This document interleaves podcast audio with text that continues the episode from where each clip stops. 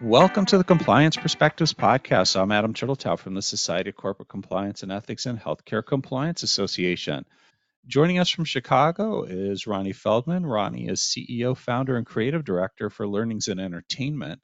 And today we're going to be talking about offense and defense. Ronnie, thanks for being here. And you have made the point that compliance teams need to think about offense and defense. What exactly do you mean? I think it's an interesting concept. Yeah, well, I thought, uh, first of all, thanks for having me. I appreciate uh, being a, a, part of the show. Um, as you know, I come from a comedy entertainment background, so I always love uh, performing performing in quotes.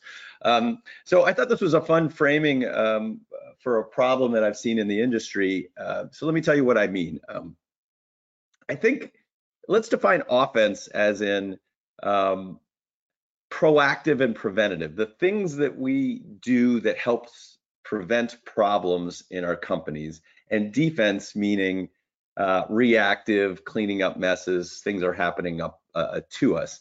And and I I think that the the thing I want to talk about is I think most programs are out of balance. I feel like we spend more time focusing on things that actually have very little to do with preventing poor behavior, preventing problems, stopping corruption, bribery, fraud, privacy breaches, all these things. I, if you follow the money, um, the it's kind of backwards how we think about it. And uh, so this is what I want to talk about. I mean, if you follow the money, we think about the things that most companies spend their their time and resources on. We you're starting a, a program, you you write policies and you document them and you make everybody sign that they read them and you know that they didn't or if they did they forgot about it right away and then we eventually buy some off the shelf training that's really long and boring and you know that everybody's just you know, doing their laundry as they click through it, or uh, if they get the question wrong, they call their buddy and they answer it. And uh, people walk away from that feeling like it bores them and it wastes their time, and they feel like you're just pushing liability on them. And then you spend all that time tracking down completion rates, uh, you know, because you gotta you gotta go. Oh, you gotta you gotta finish that uh, training that you didn't really want to do, or else we're gonna start docking your money or whatever your bonuses. I mean, you have hotlines that that that you incorporate, which obviously these are these are good things, but they're people often don't know about or they're scared about, uh, uh, scared to use them. Um, and then uh, I can't tell you how many times a, a, company's like, oh, we would love to use your services, Ronnie, but um, we had too many investigations this year, and so we spent too much time investigating all those problems that we have. And of course, at the end, all the tracking and reporting of those uh, those things. And again, some of these things are good and helpful things. My main point is that we're a little bit out of balance because if you just start with like, what are the things that we can track and measure, which is what most of the training vendors do. Oh, look, we got great analytics. We can tell you this, we can tell you that. But the training's terrible. So we're starting with the the things that we can report versus starting with the things that are proactive and preventative that can impact behaviors. I feel like we should be focusing on that and measuring those things versus the other way around. That's interesting because you know what you're saying there is not just where we spend the dollars, but making sure we're getting the bang for the buck. So, what are the things you think we should be investing more in to uh, make sure that we are impacting behaviors? Yeah, the the first uh, uh, thing is to obviously just reorient your thinking. What is our job? Our job is to to try and mitigate risk, and the best way to mitigate risk is to make sure that bad things don't happen as best of your ability. And so, oh, you know, I I I, I feel like when you talk, if you even go to the conferences, most of the time we're not talking about that. That's a part of the conversation. I feel like that should be a bigger part of the conversation. So the things that impact behaviors, like all the behavioral science tells us, it's really um, two things. There's the we're highly we're highly impacted by our social environment, right? Peer pressure, group think. Um, Malcolm Gladwell calls it the fundamental attribution error that most people um, overestimate internal stimulus, like I'm a good person, I do good things, um, and they underestimate external stimulus, i.e., the environment, the culture. Um, there's all sorts of studies that say that good people will often do things against their interests or, or quote unquote bad things because the environment says it's okay. You know, the, the perfect example is like people cheat on their expense reports. I've been working really hard and um, and I and I've been good for a really long time, so I deserve something bad. I can, you know, take a buddy out to lunch and put it on the the, the, the corporate credit card. That's like, you know, an example. Um, you know, we do this in our everyday lives too. You know, uh, you say, uh, you cheat on your diet you know because it's not because you you don't know the information it's because i've been good i've been good i've been good i deserve something bad so we have to think about uh, the social environment um, dr rob cross at the university of virginia did a study that says that um, i mean the, the, answer is kind of obvious he says people like being around people who provide um, positive interactions uh, energizing interactions in other words People like being around people that are positive and helpful and likable. And people don't like being around uh, people who are negative Nancy's and know people and are constantly problem oriented. Compliance often tends to be the latter. And so um, we've all heard of the halo effect, like you want that people think good things about us and, and have positive things. Uh, uh, compliance often, because of the nature of those words, tends to be kind of um, negative oriented, and that means people don't seek out their advice and support. Um, speaking up has a negative kind of connotation.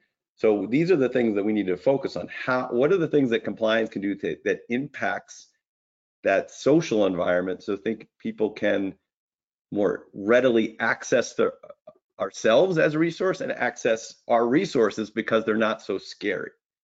The other big impact of behavior is the leadership environment, which is we all know that people will do bad things if their boss says it, you know, says so. That's the Stanley Milgram experiment is the most famous one. Basically, the point being that, uh, you know, a, an otherwise good person might do something uh, not so great if uh, if their boss says, "Hey, just get it done." This is how you get it done. So we got to get at the social environment, and we got to get at the leadership environment.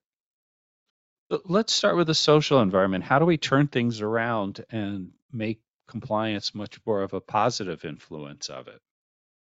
Yeah, well, th- this is why, you know, uh, I, I think about it this way being positive and preventative means focusing on uh, promoting speak up culture as regularly and as often as possible to create that psychological safety that we talk about all the time. Like, how do you create psychological safety? You, let's start with the premise that that people don't speak up because we know that most of the time that they don't, even though they know right from wrong. Um, so we need to start saying over and over again that speaking up is a good thing, that there's safe places to do it. We need to demystify the speak up process. Um, and uh, you know by unpacking what it means and and sharing examples of the bad behavior doesn't go unchecked you know so these are things that we need to say more frequently um, you can't see me, but I'm gesturing. I'm just I'm, I'm, gesturing quite big right now. We need to do these things more frequently. We also have to change what ethics compliance means to people. You're not the office of no. You're you're you're not the finger waggy corporate cops. You are a positive, helpful, supportive resource. You're on their side. You have their back. So these are misconceptions. We need to demystify and say the opposite of those things. And being fun and interesting and positive and entertaining and sometimes comedic are, is a helpful way to get those messages out more frequently. It makes it makes the ethics compliance team less scary. It it um, singing a song about the importance of speaking up isn't necessarily funny because it's such a serious subject, but that that's what commercials are on the radio and on television and all the other ways we consume information. We use these really there's lots of interesting ways that we can get these messages out that make them less scary, more digestible, and you get the benefit of of have, uh, getting more real estate and rotations on those messages. Because if you're just saying the same thing over and over again in a scary way, you get message fatigue and you won't get access to those channels. But if you say these things in a fun, interesting, positive, um, empathetic way, you get more rotation, more real estate on training and comms channels, and you can start to change that social environment. Now, we change the social environment, that's only part. You touch upon the leadership environment as well. How do we address that and have a positive impact? Yeah, well, so the, I, I, I like to talk about this with my clients all the time. If you had a, a if you're starting a program, I, I honestly wouldn't spend it on that long trackable e-learning that you know that everybody with all the bells and whistles that everybody's doing because training is infrequent and you're trying to reduce seat time and all that stuff. Uh, the thing I would do is I'd spend my first training dollar on uh, leadership because you know that that impacts everybody. Like uh, if your job is to influence the most people, it's the comms and awareness that we just talked about. You know, train less, communicate more, and then you spend your training dollars on uh, on training leaders, cr creating programs for leaders that that talk about their additional ethical responsibilities. So that's step one. We have to, you know, engage them with our training dollars, um, integrating, embedding the ethical leadership message into their daily work lives, into their um, into their work stream. So there's, you know, the training of it and the reminders and reinforcements that we all know are effective, but focusing that on leadership. And the second half of that is uh, engaging and involving them. So uh, creating simple and easy ways for leaders to then deliver the training on your behalf, manager toolkits and things of that nature, a meeting in a box. Once again, being things that are that are having things that are short and entertaining is helpful in all those things. Because one, if you want to repeat a message over and over again, should be interesting, should be entertaining because that's a way to rise above the noise and have that sink in.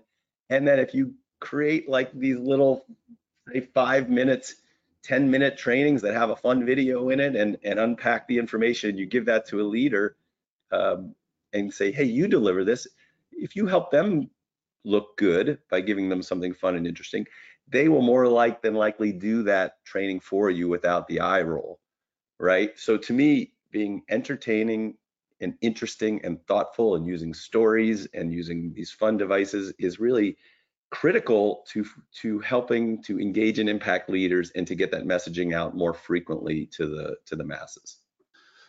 So finally we do all these things obviously you want to be able to measure the impact of what you've done what do you find is a good way to approach that well yeah uh, and i'm sorry i'm getting a little long long-winded so i'll try and wrap this up pretty quickly but you know uh, the, the first thing is to not to, to not start with the measurement and then work backwards from there. It's to start with the things that you think will impact behaviors and measure those things. Uh, recently, the OIG, the Office Inspector General, came out and said that alternative forms of education do count. So these regular, re regular communications, the post and the push, the newsletters, the emails, these little commercials that you can integrate and embed into the organization, these little fun videos, tracking click-through rates, um, uh, tracking, you know, access to policies, driving traffic to policies, and tracking those access to those things. Those all do count. Um, I would I'd say focusing on measuring things like uh, trust in the speak up reporting process and trust in organizational justice. These surveys that you should do separate from training to to to sense uh, people's uh, trust in the in the organization that that you have their back and that you're doing the right thing having leaders certified that they're delivering the speak up message and delivering those trainings, um, providing videos between uh, speakers at sales meeting, all these little like the little nudge learning that everybody knows is effective, that all counts. So I feel like we should be doing those things and measuring those things. Uh, so to sum up, I'd say like, you know, let let's reorient ourselves on preventing problems, being positive and proactive. Uh, the, the, short, fun, frequent uh, training in comms uh, is more effective than the long, bloated, boring annual training. And being interesting and empathetic and thoughtful will not only be more fun and interesting for you, but fun and interesting for, for them and, and a more effective solution. Well, and help them understand that compliance isn't out to get them, but we're empathetic. We understand what you're going through and trying to help. Well, Ronnie, thank you so much for sharing these insights with us today. I want to thank all of you for taking the time to listen. I'm Adam Turteltaub from SCCE and HCCA. I hope we're able to expand your compliance perspective.